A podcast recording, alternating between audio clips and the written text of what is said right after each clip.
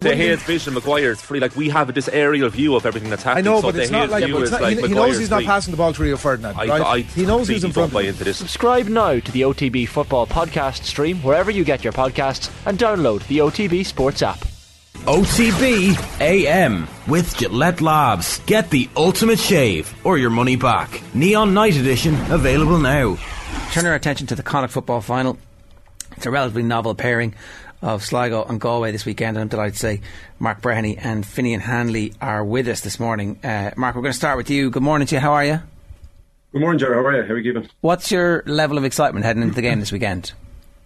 Yeah, very excited. Obviously, uh, our first final now in eight years, so I think there's a great buzz around the town. Um, great, yeah, great buzz just chatting to people about it. You can see the flags beginning to slowly appear around shops, um, some houses as well around, uh, the town and the county. So, yeah, we're. Suppose we're going to to a final where we're, we're going to be big underdogs, but uh, the overall feeling is this is progression. It's great to be there, and let's see how it goes. I think it's it's fair to feel about that progression that uh, this isn't just a kind of random flaring up because the the various under 20 and under 8 teams over the last number of years have done well and you're coming to this final off the back of an incredible winning streak and promotion so irrespective of what happens in the final this isn't an island it feels like Yeah, absolutely. I think the the nine games in a row that we're on, that that winning streak is very very important. Um, backed up as you said with between schools football, Summerhill, our under twenties. There's just a great good feeling out there amongst the GAA community in Sligo. So um, yeah, I think Sunday again is going to be an important progression, especially for this group. They're uh, there are a lot of mid twenty guys. They've had a tough time. That one particular year didn't actually participate in the Connacht Championship due to COVID. Um, so you know that group they had to come in as well at a stage where I know when I was playing myself, there was a lot of guys kind of coming late twenties, early thirties, and this particular group um, were only a lot of young young guys coming in, 19, 20, and they've had to learn a lot in, in a quick period. So for them now and for Sligo to progress, I think these lads have to stay around the next three, four years to bring the under 20s through and some of these very prosperous uh, minors as well. in in a way, right? And I don't know if this is going to be. Uh, I, don't, I don't mean this in any way insulting, but would it actually been better for that group to have come through the Tailteann Cup this year and to use that winning experience against teams of a similar standard? Because, like, look, it, you know, maybe Kildare at home is the game they're going to look at and go, yeah, we can actually beat these guys. So maybe I'm completely wrong, but if if there was silverware at the end of this or a realistic chance of it, would that have been better for the group at that age? Do you think? I don't think so, um, and it's probably going back to maybe my own, my own career because unless you play against the better teams, Jer, you won't really find out what, what you're about as a player as a group. So I think we need to get to, to, to a stage where we're back in Connacht finals. We need to learn a lot from from this Galway game, however it goes.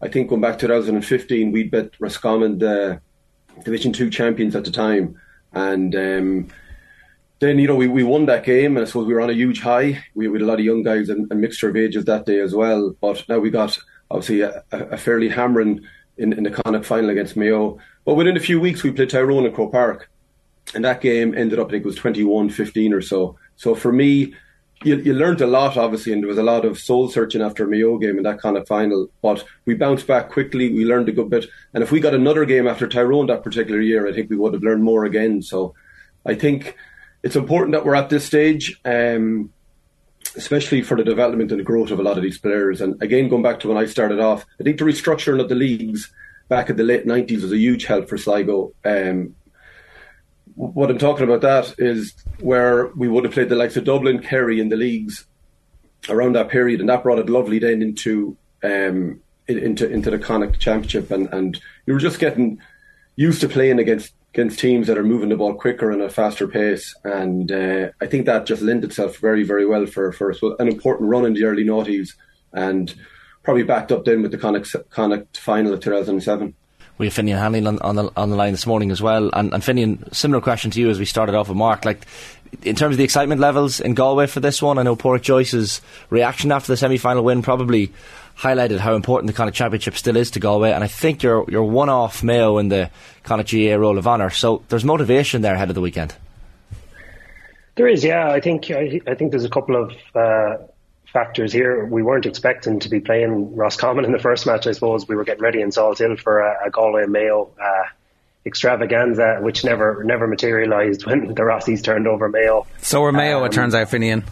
exactly, exactly. So uh, that was that was a bit uh, of a shot in the dark. But uh, you know, obviously, I was I was in Hyde Park and it was it was a cagey affair. It didn't have the feel of a, a of championship. It was very very obviously defensive. Both teams are quite quite you know getting men behind the ball. It was cagey in the first half. Someone said it'll definitely be five all or six five at half time. Turned out seven three, I think it was, and uh, even though Roscommon came at Galway, Galway were fairly professional. You could see that they're a little bit further ahead in their development. Um, with regards to the excitement, I think the excitement was coming into the Roscommon game uh, uh, more so than it was this week this this weekend.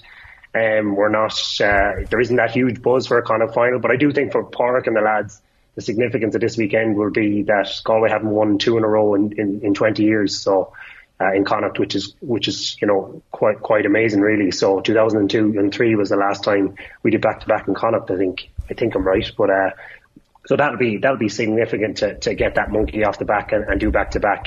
The overall standings in Connacht you know, it'll be Galway, Mayo mostly uh, that, that that win these championships. So I don't even, I don't think that way is heavy. But there isn't huge excitement around here this weekend. To be honest, it's it's it's a bit like it's a, a foregone conclusion uh, with Galway. You know, such heavy favourites, and obviously Sligo, you know, progressing really well, but being in Division Four. Uh, you know, there is a, there is still a gap there, even though Sligo are starting to close it, you know, two under 20s back to back.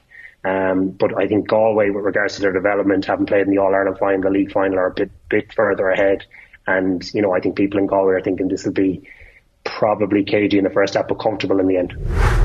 Because last year was so successful for Galway, obviously success this year is going to be going one step further. Finian, the the team seems to have evolved happily through like having players injured or away for whatever reason. New players have come in, old players have come back. It kind of feels like. Um, kind of magnificent seven style rallying of the troops for a massive surge this year. Is that the sense in, in Galway as well that actually this has been handled very well? Yeah, yeah, definitely. I think the club the club scene in Galway is quite strong at the minute. We have four um, really good football teams that could compete at a national stage with Salthill, Moycullen, Corofin, and Mountbellew, and a lot of those players are in the county setup. We have five from Salthill in the county setup, so um, and they're all getting game time. So they've brought a bit of freshness, but Ian Burke is back, David or Peter Cooke is back. Uh, huge additions to, to this panel, and uh, like I think I think Galway are, are, are, rallying to go one extra. One thing I will say though, Ger, is that last year was probably premature for Galway. We got over Armagh on penalties. You know, a, a tight affair against Derry. We didn't play a Dublin or a Kerry. Maybe it was a year ahead of where we should be, but look, we are where we are. We have that experience now, and, and the talk in Galway is certainly about All Irelands.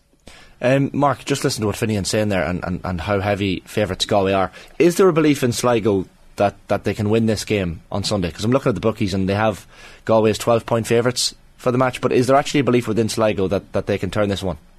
I think there's a belief that we could put in a good performance, um, Shane, and, and that's what we're looking for. I think I think Tony McEntee has been quoted in saying that it is going to be progression over this group stage. Um, you know, this Galway game will it will it come maybe a year or two too early for us, uh, possibly. But I think what I've seen in the league has been a lot of professional approaches to games between. I think the London London game away was, was one that stood out for me. I think they won one ten to six, and that game in particular just went away to London to win it. I know obviously London are no no big power, but at the same time, it was just going over there do the job. I mean, comprehensively bet New York, where a lot of people were doubting, you know, because Sligo were, were, were close to Leitrim in the, in the league at the end of the league, and um, New York got got the better of Leitrim. That that could have been a tight game in Markievicz Park, but Sligo did a, did a very professional job there as well. So um, overall, I mean, the nine games in a row, they're growing confidence. I'm just going back to one one under twenty one game back in 2017, where a lot of Sligo's panel are there at the moment and they played in that particular day, and they played Galway in that under twenty one final. It went to extra time, and even the names that are on that were on that Galway team. A good few of them are still there. Um, you've got Cillian McDaid and Peter Cooke and Sean Kelly. So I think our lads have matched up against these guys before at underage level.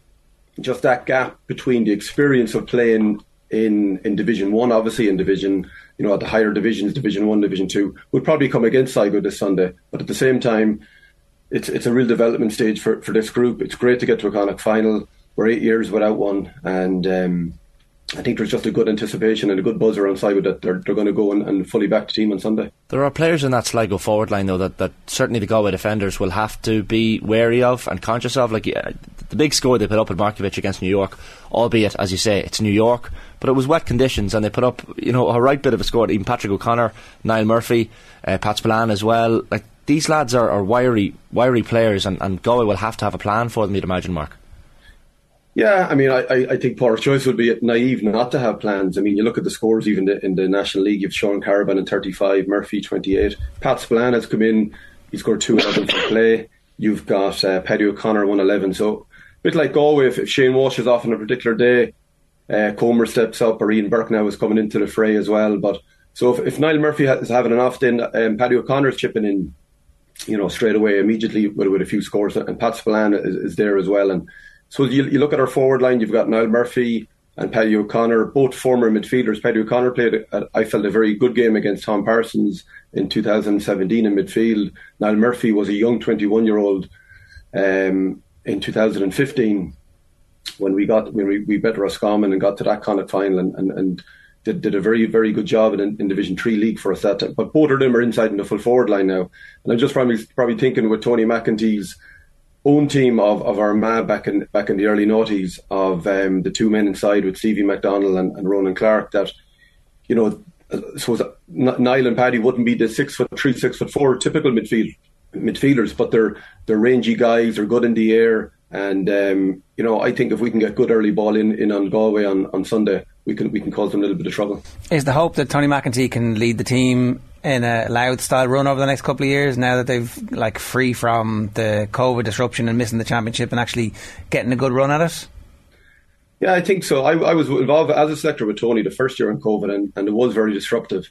Um, we played Louth. It was the, the, divisions were broke up into kind of groups of, of four back then, and um, so we had Louth, Antrim, and Leitrim. And we bet Leitrim in our first game. We felt we were going well, and we had uh, Antrim, and that was, I think, just went right down to the wire. They bet us by a point up in Corrigan Park. And then we went to Louth, and we'd, I have to say, one of the best cycle performances I had seen in years in the first half. And we were well in control of the game. And they got a goal immediately from the throw in the second half. And they ended up beating us by, by a few points on, on the day. But I just seen Louth progression all of a sudden. They, they got the bounce of getting out of that group that particular year. They went from then went from three to two and you could see then um, just the confidence growing and Mickey Harte obviously instilling a, a good game plan um, amongst them. So I think if the big thing for us was getting out of Division Four this year, everything now is, is really big bonus territory. There's no pressure on us going in on Sunday, and um, as I said, I'm hoping for um, just a good performance. And I think we have a lot of forwards there that can cause um, these these, these Galway defenders a little bit of trouble on the day. Finney, you mentioned the fact that um, last year might have been a little bit ahead of schedule. What do you see in this year to give you some confidence that actually, if they do come up against a Dublin or a Kerry, that uh, they they have enough different style of play within a match that they're actually going to be able to adapt to the challenges, the particular challenges that they will throw up. Um, I think we're I think we're we have a bigger panel this year, Jared, to be honest. Obviously, John Maher's been a revelation. Um, you know, he's been knocking around the club scene for six or seven years. He's he's from Salthill, um, but he's come in this year and really, you know, lit up. Cillian McDaid got injured and he's lit up the um, the, the midfield area with, with Paul Conroy. Uh, we have options there with Peter Cooke. We have big men. We have Matthew Tierney. We can put a lot of guys out to midfield if we need to. Um, I think up front, uh, particularly you'll have Ian Burke, Damien Comer, probably and Shane Walsh, given their performance the last day. But uh, you've Tomo Culhane, Dessie Conneely, and obviously Robert Finnerty on the bench. So you've got a front, you've got another front three to come in there, Ger. So look, we we have a bit more uh, experience, obviously, in players who've played in the final, but then we've got a, a really, really good supporting cast uh, at the minute. Uh, with guys who've got significant game time against uh, big teams in, in, in Division One, and I, I, I do think that um, our counter-attacking game this year uh, has gone another level. Uh, last year we were a little bit trying to figure it out after coming off the back of a more attacking style when Pádraic came in first. So from what I've seen this year, we've gone extreme at times with you know 15 men inside our own 45, really nailing it down uh, and going on extreme counter. And it looks like they've developed that another bit further, which gives them probably a better defensive structure and a better foundation. They're not conceding as much. Uh, no, they're not scoring as much either. But yeah. I think um, in, in tight games, if, if you keep it to 50, 60 minutes, we do have the forwards then uh, to go and push on. I think it's a slightly underrated narrative here about um, Pádraic Joyce displaying a lack of ego in bringing Cian O'Neill on board and saying everything I said when I, when I arrived here. I might have been a little bit, you know, uh, I might have uh, jumped the gun a little bit with, uh, oh, we're going to go out and free flow and attacking football a la the 98 team. And then it's like, actually, that's not going to work for us. So I need to rethink this. And Cian O'Neill is obviously a, a big persona, a big personality. You can see on the sideline that sometimes the conversations are heated. But not everybody has the balls to do that and actually, yeah, you know what? I'm, I'm ready to have somebody. Um, who will fight me on the sideline and go, actually, you know what, I think I'm right and I have the conviction of of my views. Um, it's rare enough that a manager has the emotional intelligence to do that. It, definitely, and obviously Pádraic is a is a god in Galway, um, and he's been looked up to by everyone as a player and now as a manager. Uh, he's done it at every level, and uh, to to look to, I, I, after the first two years, they, they didn't go great. Uh, there was a, a, hope that football may change into the tiki taka or the, the extreme attacking, but look, it, it hasn't and maybe it, it won't for a while. So, you know, to allow Cian O'Neill, who's in a super experienced coach, has been there on, on loads of fronts with different teams, Mayo and Tip and Kerry, uh, and got over the line to, you know, the rain. I don't know what level of, of, of um, expertise he brings to the to the whole setup with regards to the finer detail. But you know, it looks like they are finely finely tuned machine that everyone knows their role when they're without the ball, when they're with the ball. You know how they move into attack, how they move into defence. You know, uh, Rory Rory uh, Gallagher's doing it in, in, in Derry as well. So, you know, Pádraic has really, you know, brought in the structures. He's, he's, he's, managing it really well. There's a good buzz in Galway. There's development squads. There's, you know, they're, they're trying to raise money for the team, trying to raise money for, for underage. You know, Pádraic's at the forefront of that. Um, you know, in chatting to him, he's trying to do everything to leave this in a really, really good place and get over, uh, get over the line to win that, that, that All Ireland championship as well. So, uh, fair play to him. He's he, he he has it in a really good place. There's everyone singing off the same hymn sheet, and he has them all, you know, really chomping to get in and, and, and play. And I, I, and I assume that Cian O'Neill is a big part of that as well. Yeah, no, definitely fair play to him. Uh, fair play to you both for joining us this morning. Enjoy the game, folks. I won't ask you for predictions. We we have a fair sense that it's going to be a, a Galway win, but maybe it's the manner uh, of the performance really that everybody's looking forward to. Mark, best of luck this weekend. Finian, thanks a million for joining us too. Thanks, thanks. OTB AM with Gillette Labs. Get the ultimate shave or your money back. Neon Night Edition available now.